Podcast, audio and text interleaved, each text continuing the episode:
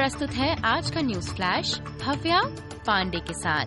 शुरुआत करते हैं इसराइल पैलेस्टाइन संघर्ष से। अमरीकी राष्ट्रपति जो बाइडेन ने हमास द्वारा रखे गए 24 बंधकों की रिहाई पर प्रतिक्रिया व्यक्त करते हुए कहा है कि उन्हें उम्मीद थी कि आने वाले दिनों में और बंधकों की रिहाई समूह द्वारा की जाएगी। एक संवाददाता सम्मेलन के दौरान बाइडेन ने इस बारे में अटकलें लगाने से इनकार कर दिया कि इसराइल हमास युद्ध कितने समय तक चलेगा, लेकिन उन्होंने कहा है कि उन्हें लगता है कि चल रहे संघर्ष विराम के विस्तार की संभावना वास्तविक थी। कतर के अनुसार हमास से मुक्त कराए गए बंधकों में तेरह इसराइली थाईलैंड के दस और फिलीपींस का एक व्यक्ति शामिल है। जर्मनी ने ये भी घोषणा की है कि शुक्रवार को मारे गए चार इसराइली बंधक डुअल जर्मन सिटीजन्स थे।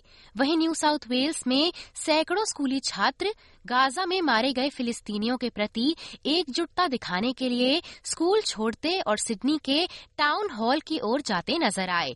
राज्य भर में छात्रों ने प्रदर्शन कर कहा है कि गाजा में उन बच्चों का समर्थन करना उनका नैतिक कर्तव्य है, जो कि शिक्षा प्राप्त नहीं कर सकते। वहीं आज महिलाओं के खिलाफ हिंसा उन्मूलन के लिए अंतर्राष्ट्रीय दिवस, यानी कि International Day for the Elimination of Violence Against Women मनाया जा रहा है। ये पहल लिंग आधारित हिंसा के खिलाफ 16 दिन की सक्रियता की शुरुआत है। इसी के चलते फेडरल सरकार ने एक नया डैशबोर्ड पेश किया है, जो त्रैमासिक रूप से अपडेट होगा, जिससे कि अधिकारियों को महिलाओं और बच्चों के खिलाफ हिंसा को मापने, समझने और अंततः समाप्त करने में मदद मिलेगी। बात करें पर्थ की तो 200 से अधिक अग्निशमकों ने आग पर काबू पाना जारी रखा है, जो पर्थ की अर्ध ग्रामीण संपत्तियों में लगी हुई है। जहाँ एक तरफ़ सप्ताहांत में उच्च तापमान का पूर्वानुमान लगाया जा रहा है, महानगरीय पर्थ में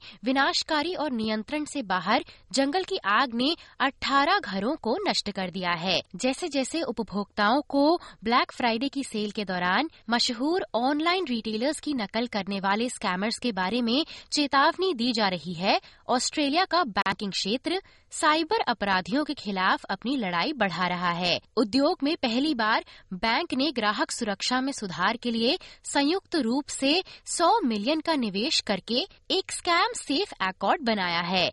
ब्लैक फ्राइडे और साइबर मंडे ऑनलाइन सेल के दौरान ऑस्ट्रेलियाई लोगों द्वारा अगले चार दिनों में 6 बिलियन डॉलर से अधिक खर्च करने की उम्मीद है।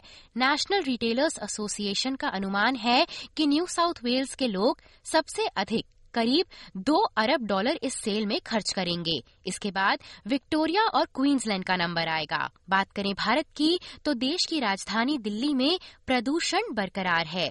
प्रदूषण के कारण दिल्ली की हवा फिर से गंभीर श्रेणी में पहुँच गई है और केंद्रीय प्रदूषण नियंत्रण बोर्ड, यानी कि सीबीपीसी के मुताबिक शनिवार सुबह राजधानी के कई इलाकों में 400 के पार एक्यूआई दर्ज किया गया है। 27 नवंबर को दिल्ली के कुछ इलाकों में हल्की बूंदाबांदी हो सकती है, जिससे कुछ राहत मिलने का अनुमान है। इसी के साथ आज का न्यूज़ फ्लैश यहीं समाप्त होता है।